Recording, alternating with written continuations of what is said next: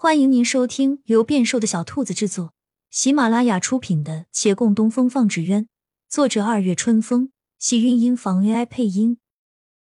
欢迎订阅，期待你的点评。第三百七十七集，什么人？难道大人有亲人在那边？亲人？李慕言微愣，他对那人还没有亲戚的概念。第一反应只是徐燕来没见过面的侄女，可是他也才想起，那小姑娘曾清清楚楚的叫过他姑父，是亲人，一个女孩。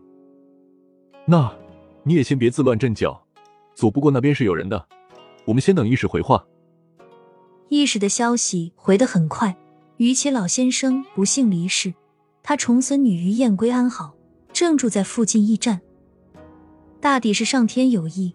消息传回来时，刚过了清明，维远县绵绵雨未停。协会众人知晓此事，皆大为震惊，亦无比哀痛。他们没办法亲临道场为其祭奠，只能遥祭悲与思。这一日，天空阴沉，百姓抬头望，见无数黑的白的纸鸢飞于上方，肃穆又沉重。不知是谁起了头，在那纸鸢中又徐徐升起诸多孔明灯，天色微暗。点点光芒在黑白之中流转，零零离离的雨没有打落纸鸢，也没有浇熄灯火，流光浮动，又有落絮轻飞，长街在细雨薄雾中迷离。这一夜，京师也落了雨。陆凌抚着那布告，眼前入目昏暗孤寂的院落，他缓步走入雨中，已经被雨浸透。这里没有人为九泉之下的人祭司，只有一人仰头看着空旷的天。他背弃所有，一心要救的村落，他一切噩梦开始也还愿意坚持下去的理由，他半生孤独的源头。可那个村落，他最终还是没了。紫陌长，金秀冷，不是人间风景。回看尘土，何似前生？所求皆不得，上天一分怜悯都没给他。雨下了一夜，他亦在雨中立了一夜。天明后，李慕言启程赶往余家村，同行的还有常青斋三个人。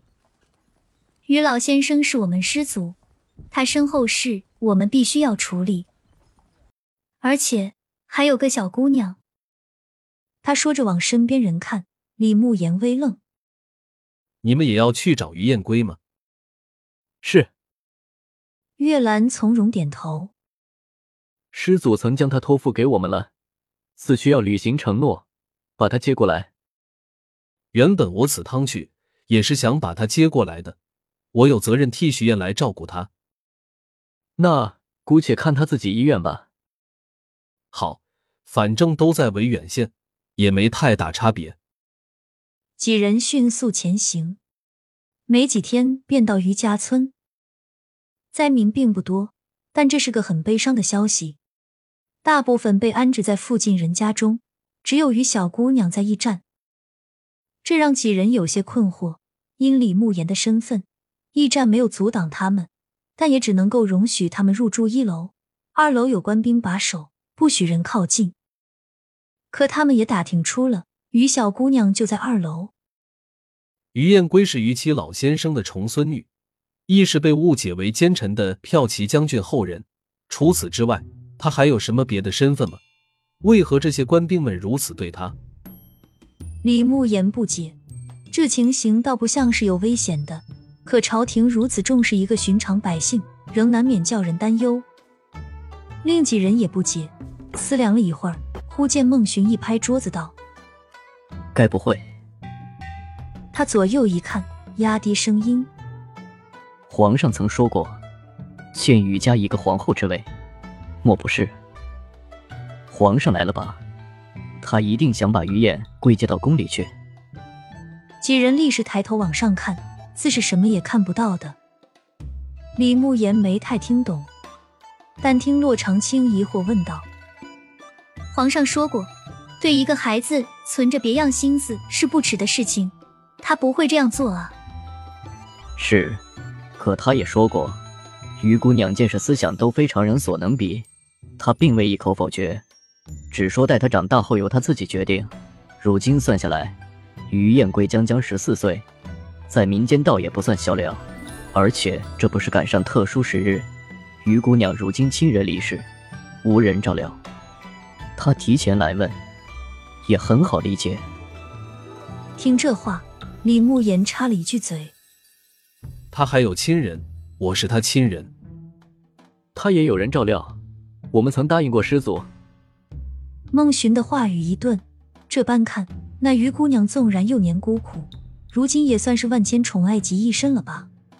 只是这三家不知他会如何选，但这只是你的猜测吧。我不相信皇上会这么有闲情逸致，亲自过来。话还没落，就见有人从楼上走下来，玉冠华服，眼角含笑，可不就是那非常有闲情逸致的皇帝吗？